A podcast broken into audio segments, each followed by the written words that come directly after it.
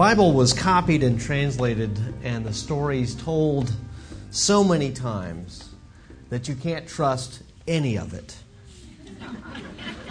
There have been some changes since you left, uh, Bruce. Just, oh.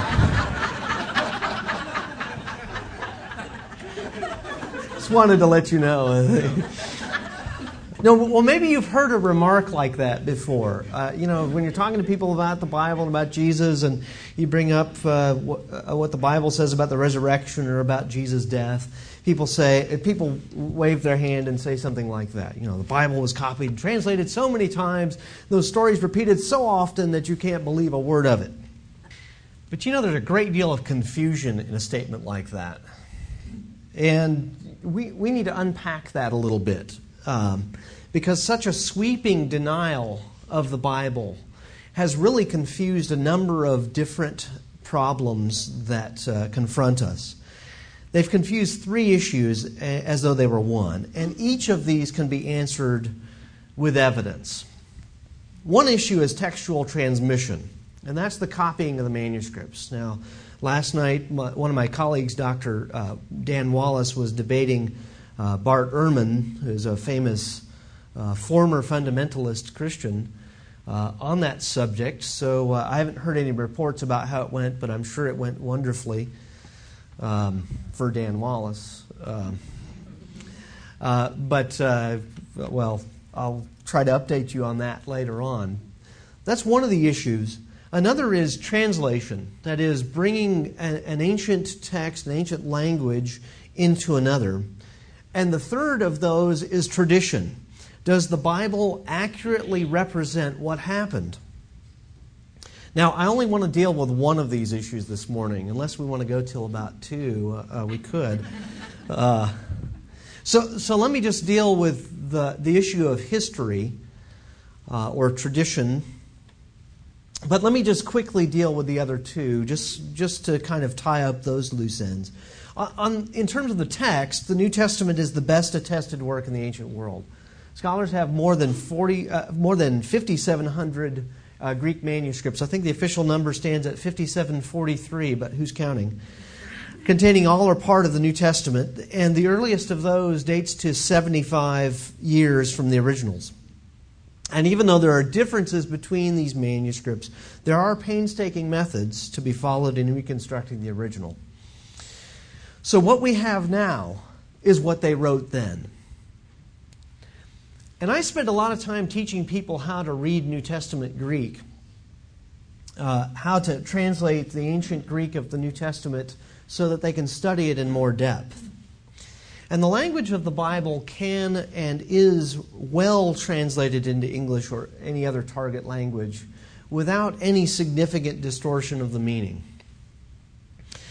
Thankfully, we have about 40 or more English versions to choose from when it comes to uh, uh, studying the Bible. The New Testament then does not suffer from corruption either in text or in translation. But what about the history? What about the form of the text as we have it now? Do they get it right? Or did they make up stories and legends about Jesus? You know, some people you meet in witnessing situations seem to operate under the assumption that the stories in the Gospels about Jesus are just like those fish stories.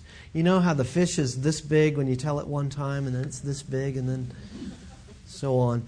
And, and so, you know, a lot of people operate, seem to operate under the assumption that these are stories that grew in size and grandeur, and then suddenly Jesus is God before we've figured out really what happened.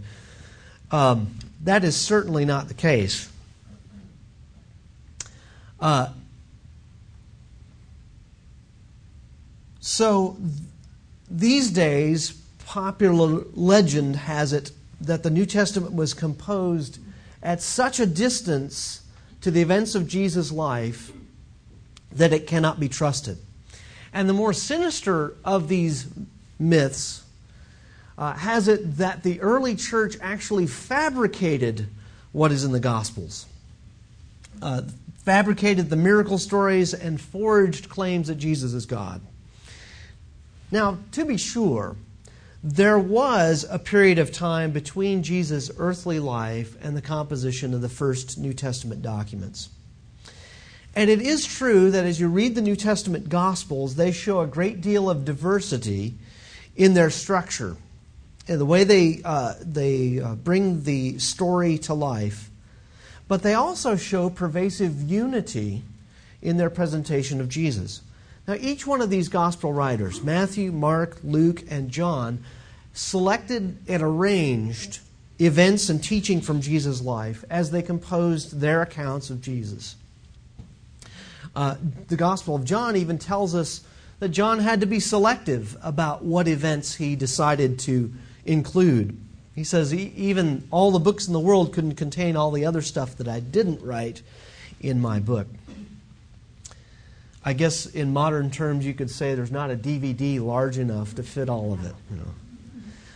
But distilling a story down to manageable length is a far cry from wholesale invention. In fact, I would tell you it's a leap of faith to believe that Christians falsified the accounts. You can trust the New Testament because it was written by people who lived and knew Jesus. They lived when he did, they worked with him, they were in close contact with him over a number of years, and they knew exactly what happened in his life, death, and resurrection. And for our discussion this morning, I've selected two really important points from the text that we just read to emphasize, uh, for us to emphasize when we, when we meet people who just ignorantly wave their hand and dismiss the Bible as as uh, uh, historically unreliable. So, I'd like to arm you with two important points. Number one is that the earliest New Testament documents were written about 20 years from Jesus' earthly life. The earliest New Testament documents were written within about 20 years of Jesus' earthly life. And the second point I'm going to make is that the first Christians emphasized the importance of eyewitness testimony. The first Christians emphasized the importance of eyewitness testimony. And these two points together give us confidence we can trust the New Testament. So let me start with the earliest New Testament documents were written about 20 years, within about 20 years of Jesus' earthly life. In fact, let me, let me expand that idea for just a moment at least 21 of the 27 books that we know as the New Testament were written within 35 years of Jesus. And all of the New Testament was written before the end of the first century.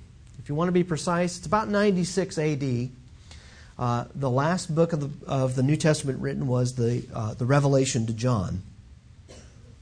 And so here we are within uh, within 70 years of Jesus' public ministry, earthly life, death, burial, resurrection, and ascension, we have the entirety of the New Testament composed. Now, imagine for a moment that you were alive in the years before the Civil War and that you traveled across the Atlantic and arrived on the continent of Europe and went to what is now southwestern Germany. It wasn't Germany at the time, but anyway, we call it Germany now. And you would perhaps have been able to meet a German scholar by the name of Ferdinand Christian Baur. He died in 1860. I have a photograph of his uh, tombstone, actually. Uh, uh, and, and the reason why, of course, is that uh, the battery on the camera ran out before I could take the pictures of the other guys who were buried in that cemetery, who were uh, actually much much more helpful to New Testament study. People like Schleiermacher and others. But uh, Baur was a uh, was a top professor at the premier university in his day near the Black Forest, the city of Tübingen. And he trained scores of students and had influence on hundreds or perhaps thousands of others through his writing. Now, I'm bringing him up because anyone who studies the New Testament in any formal setting eventually comes across F.C. Baur and his ideas. Bruce, you've had to deal with him. Dan, you're looking forward to deal, dealing with him. And because he's the one who set the standard for all subsequent New Testament study. And unfortunately, he pushed a whole lot of error out into the scholarly world. And he, among other things, he said, he came to the erroneous conclusion that Paul had only written four of the letters that uh, Christians normally attribute to him. Now, do you know what four letters they were? I'm not going to put Bruce on the spot. He, he may not remember what the Hauptbriefe were. he says, Thank you. Amen. Uh, Galatians, Romans, 1st and 2nd Corinthians. Those are what uh, Baur, Herr Professor Dr. Baur, called the Hauptbriefe. Okay, any of my German speakers out here, they're all on the same row, it looks like. Uh, know what Hauptbriefe means. Uh, it means uh, chief letters or head letters. And it's, well, it's really not a translatable idea. Uh, people just call them Hauptbriefe. Even, even English speakers do. Now, even these days, uh, actually, uh, there were people who studied the New Testament after him, uh, and these days now, everyone would say, well, excuse me, Herr Professor Dr. Baur. There are actually three others that belong in the list of Hauptbriefe. They are Philippians, Philemon, and First Thessalonians. Okay, there's seven undisputed letters of Paul. Okay, you could sit down across the table from even the hardest of critics and say, Paul wrote First Corinthians, and they wouldn't bat an eye. Now, isn't that great? Maybe you don't know the, the, what, the, uh, what the wonderful opportunity you have in knowing that is, because now you've got a historical fact you can bank on. Look at this. No one, not even the most uh, severe critic, not even the hardened liberal, the uh, flaming atheist will deny that Paul wrote 1 Corinthians. But wait, there's more. Do you know when Paul wrote 1 Corinthians? You say, well, you know, history, uh, yeah, I don't, I don't memorize dates. But the timing of Paul's writing of the letter to the Corinthians is important. Now, I'm not going to bore you with the details, but you can read in Acts 18. You meet a few people there. You meet Priscilla and Aquila and Gallio, who is proconsul of Achaia. And those particular chronological details uh, put Paul in uh, Corinth and in Ephesus and other places at a particular moment in history. And we can look at the events uh, that are recorded there, and we can see them outside of the New Testament as well. And this means that confidently, we can say confidently that Paul wrote 1 Corinthians in about 54 AD. Okay, well, you could just say 55 if you wanted to, or maybe 53, but uh, at any rate, you know, what's the difference of a couple of years when we're talking 2,000 years difference? So that's only 21 years from when Jesus was crucified. He was crucified in 33 AD. Now, I won't even get into that. There's some, uh, but there's two possible dates 30 and 33 AD. The better one's 33. Just trust me on that one. Uh, I, I got to start somewhere. Now, just think for a moment uh, uh about uh, 21 years ago. 2nd August 1990, Saddam Hussein's Iraq invaded Kuwait. You remember that? Now, some of us here are old enough to remember it, and we, we knew what we were doing when, when, when that happened. How about on the 3rd of October, East and West Germany officially reunited. You remember that? You remember when the wall came down? Yeah. Now, there are some details from 21 years ago that are really, really hard to believe, like a gallon of regular gas cost $1.16. this is, and this one's even more unbelievable. The U.S. national debt was only $3.2 trillion. Uh, it's more than 14 trillion today. Oh, well, anyway. Uh, some details of life are harder to believe than others. But if you'd been alive in 1990 and you sat down to write a, an account of, say, uh, Hussein's invasion of Kuwait, you'd, you'd have a pretty good chance of getting the details right, don't you think? I mean, if you had lived through them, that would be one line of evidence, but you could, you could talk to the witnesses, you could talk to the, the, to the commanders of the, of the forces on the ground and so on. I mean, you could, you know, most of those people who you would need to talk to to, to get it right are still alive, right? Well, that's what's important to notice as we move into this passage that we're only 20 years from when Jesus was alive on earth. Now let's consider the passage here, verse 1 and 2. Now I make known to you, brethren, the gospel which I preached to you, which you also received, in which also you stand, by which also you are saved, if you hold fast the word I pre- which I preached to you the gospel is what Paul preached to them, and they gladly received. And in verses 1 and 2, that gospel is the means by which people stand in a right relationship with God. If you stand rightly in a relationship with God, you are saved, he says in verses 1 and 2. Now, some people are troubled by the end of verse 2. We don't really need to be that troubled by it. It says, unless you believed in vain. It's only troubling if you emphasize the wrong part of the clause. Some people make it sound as if, well, there's this kind of faith that, well, you know, you tr- just tried to believe but just didn't do it.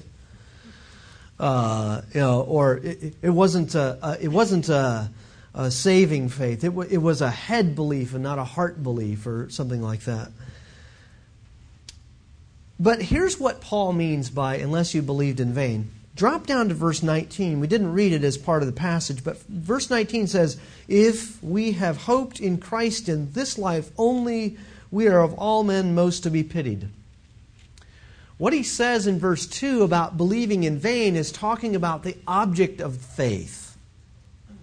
What he's saying is, if Jesus didn't rise from the dead, if there's no such thing as resurrection, then you're in a world of trouble because there's no salvation. See, Paul's emphasizing that object of faith. And if the object of your faith cannot deliver, you have believed in vain. Now, verse 3. Verse 3 is the most important thing about this morning. He says, For I delivered to you as of first importance what I also received if I had some Greek students in the audience, I'd have them parse the verbs. I keep telling them to do that. And uh, for whatever reason, they, they do it. but uh, the verbs I delivered and I received are both in the aorist tense. You say, wow, aorist tense. Thank you, Jesus. I always thought I would be edified by this message. The aorist tense means it's a past tense. Paul delivered the gospel at some point in the past to the Corinthian church. Remember, this is at least the second letter he's written to them. And he's had a, a, long history of dealings with them. So when he was there in Corinth, he preached this gospel to them that Jesus died and rose again, and that in believing in him, you'd have eternal life. And so he delivered that to them. But look at what it also says, which I also received. That's past tense as well. Now, think about it logically. You can't deliver what you don't have. So that means that Paul had to have gotten the information that he was delivering to the Corinthians at some time before 54 AD. He had to have gotten that information before that as well. See where I'm going with this? You see, the content is of key importance to what he's saying in this chapter to this audience. We'll get back to the importance of exactly what he's saying, but let's step back for the moment and consider the context.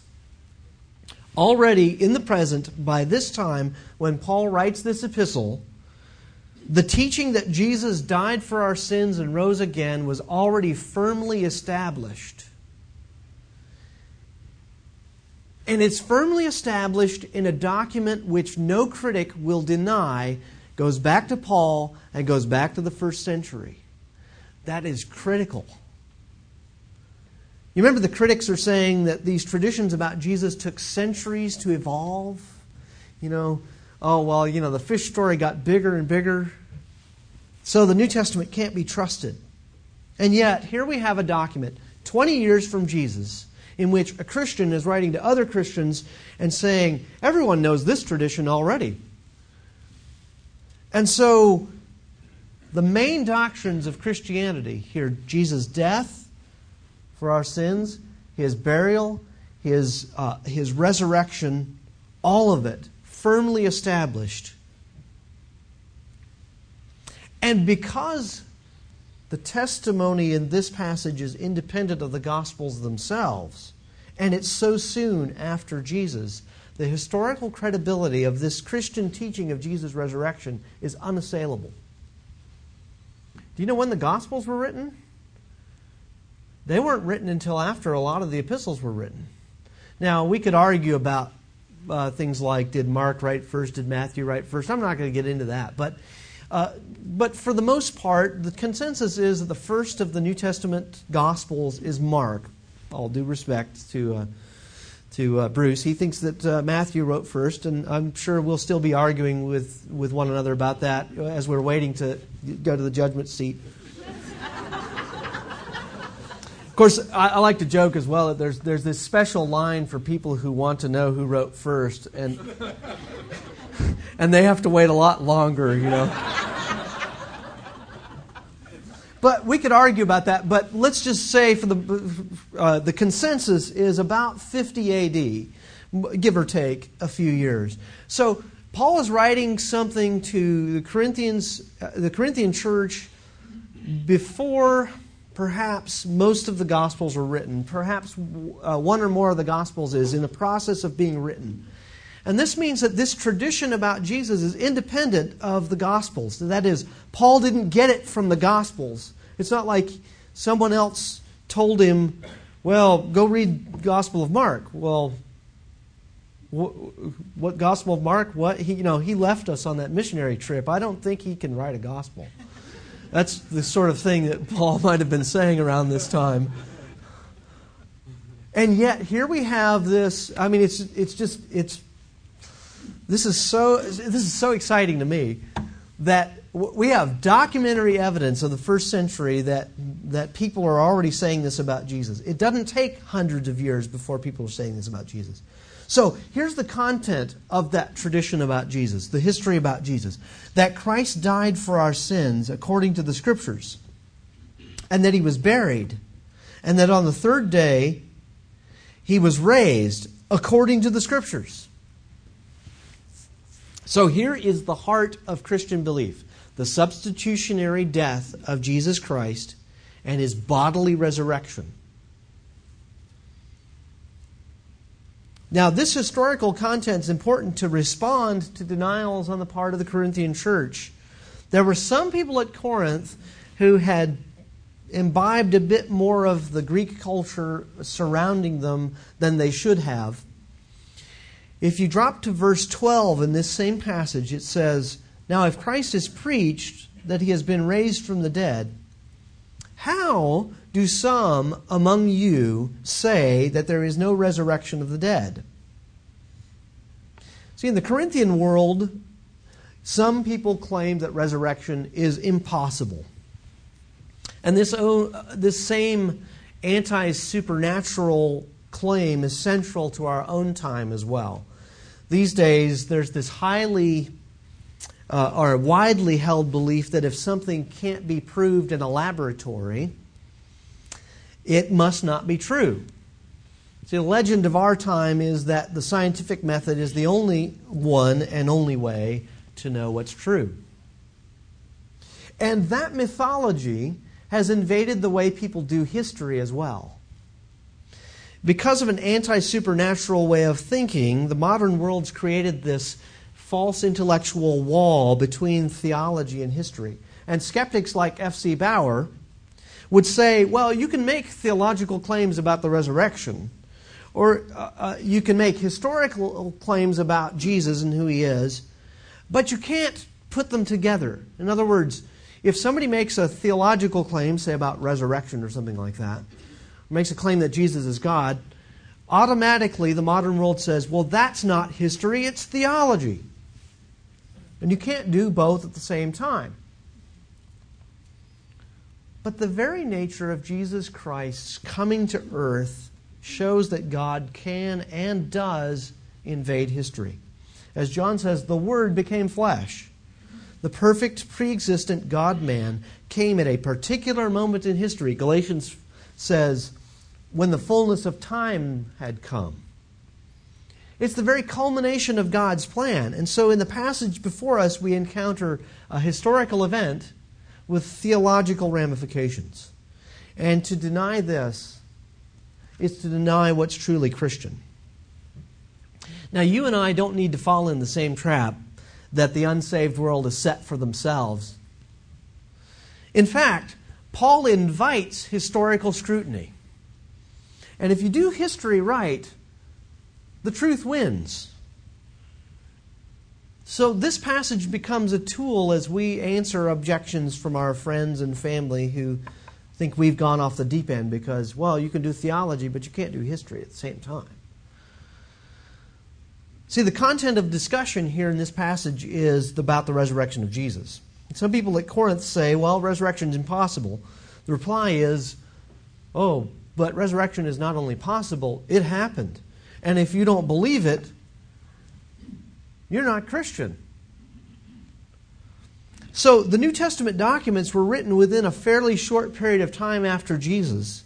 And even before these documents appeared, Christians are saying that Jesus rose from the dead. But there's another point in this passage that makes the reliability of the resurrection message even more secure. It's the testimony to this truth. And that testimony comes in two forms. The first one here is the refrain, according to the scriptures. Did you see that?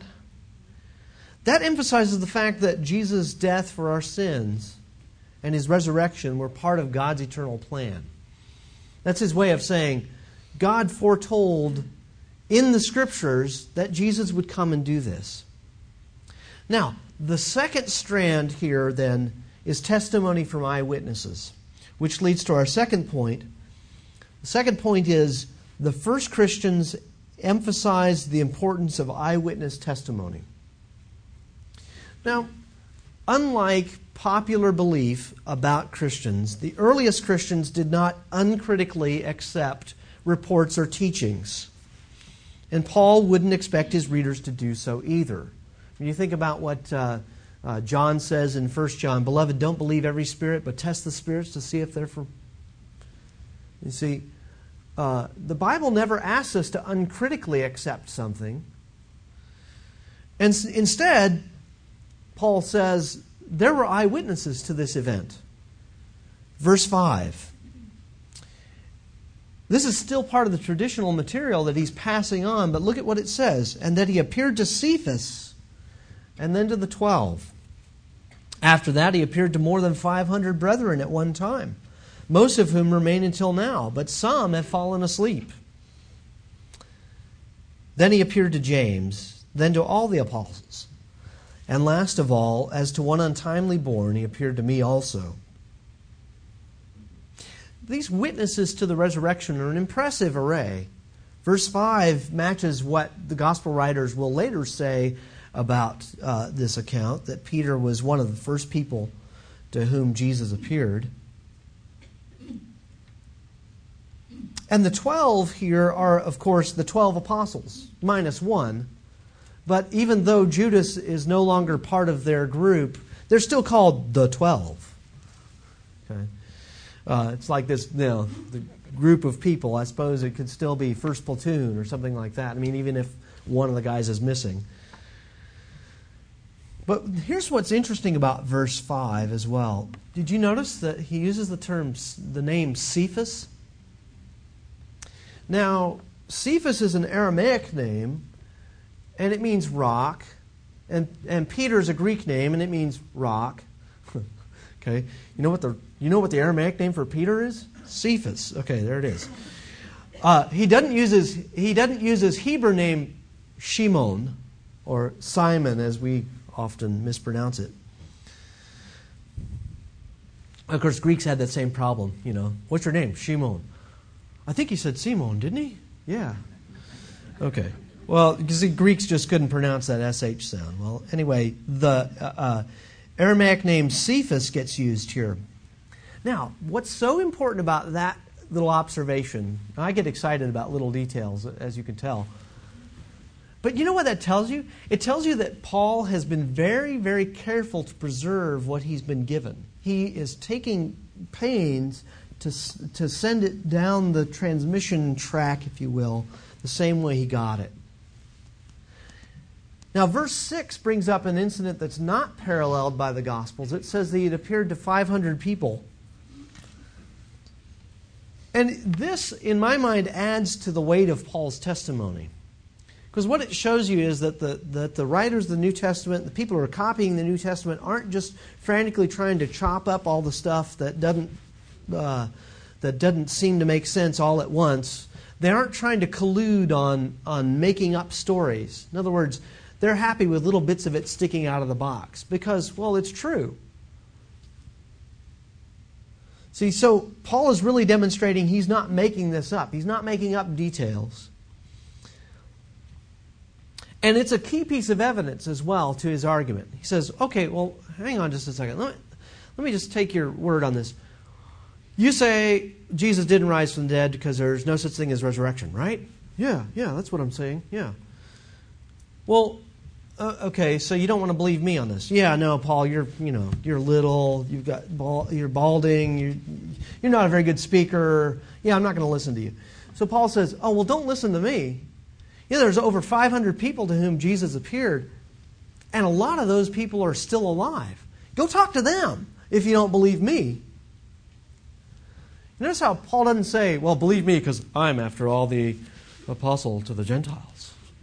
Uh, God appeared to me in a dream. You've got to believe what I say. No, he says, go talk to the witnesses if you don't believe me. Now, verse 7 uh, mentions James, and there are lots of people who wear that name James or Jacob.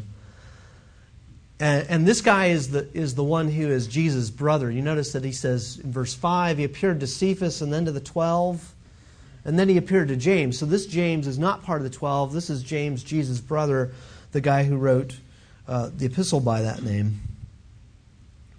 But rounding out the list of witnesses to whom Jesus appeared, Paul brings up the rear in his usual humble fashion. See, the list starts with Peter and it ends with Paul. And I think he's done that. Uh, he's, he's, he's said it this way to emphasize the fact that both Peter and Paul need the grace of God. Peter, because he denied the Lord, and Paul because he persecuted the church. They're both in the same boat, just like the rest of us, right? but verses 5 through 8 show you how much weight Christians give to evidence from testimony. It's not, well, you know, there was this there was this miracle. Oh yeah, what happened? Well, we don't know, but it was a miracle. Oh, who can you talk to about it? Well, gee, I don't know. There was only one of us. Things don't work that way. The Bible never asks you to believe something that's uncorroborated. So there's always witnesses. God always corroborates his story with witnesses. Just to, to name a few passages that, uh, that we could go to on these. Uh, we won't turn to them all, but just let's listen as I, as I read these. For instance, uh, Luke 24 48, Jesus says to his disciples, You are witnesses of these things. John, the author of the Gospel, says about John the Baptist, He came as a witness, John 1 7, to bear witness about the light, that all might believe through him. He was not the light, but he came to bear witness about the light. Now John the Baptist himself says, John 134, and I have seen, and I have borne witness that this is the Son of God. Jesus says to his opponents, John 5:31 uh, through 33, If I alone bear witness about myself, my testimony is not deemed true. There is another who bears witness about me, and I know that the testimony that he bears about me is true. You sent to John, and he has borne witness to the truth. Elsewhere in, say, John 6 and other places, Jesus says, Well, don't believe just what I'm saying, look at what I'm doing. If you want to know, look at what I'm doing. And then Jesus says to the disciples, Acts 1 8, But you will receive power when the Holy Spirit has come upon you, and you will be my witnesses in Jerusalem and Judea and Samaria and to the end of the earth. And Peter says this in his speech on the day of Pentecost, Acts 2:32. This Jesus God raised up, and of that we are all witnesses. Acts 5:32. And we are witnesses to these things, and so is the Holy Spirit whom God has given to those who obey him. Well, we could go on and on with lists of passages that emphasize how Christians uh, value eyewitness testimony. We don't just uncritically accept what people tell us, it has to be tested against the truth. And so, God never asks you for blind faith, He always gives you some reason to believe. Jesus died for our sins according to God's plan, and God raised him from the dead as a vindication of what he had done for us. The very core doctrines of what it means to be a Christian were committed to writing within the lifetimes of those who knew Jesus personally. These were the very people to whom Jesus had entrusted his message. Now, those 500 witnesses are all gone. But now we have the Bible as a witness. We now have the Gospels. And we can read what those people knew from firsthand experience. You can trust the New Testament because it accurately records what Jesus said and did. Let's close in prayer.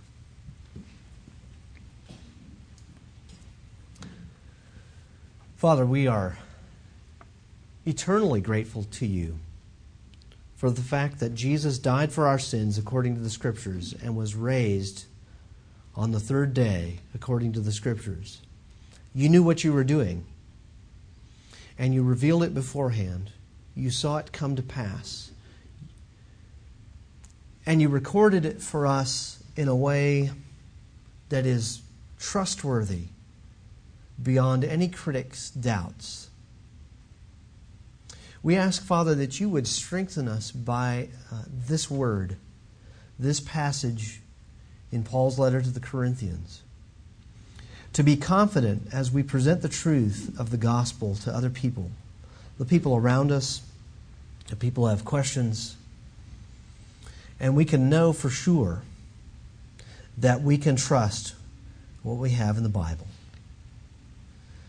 And we thank you for all of this in the matchless and wonderful name of Jesus our Lord. Amen.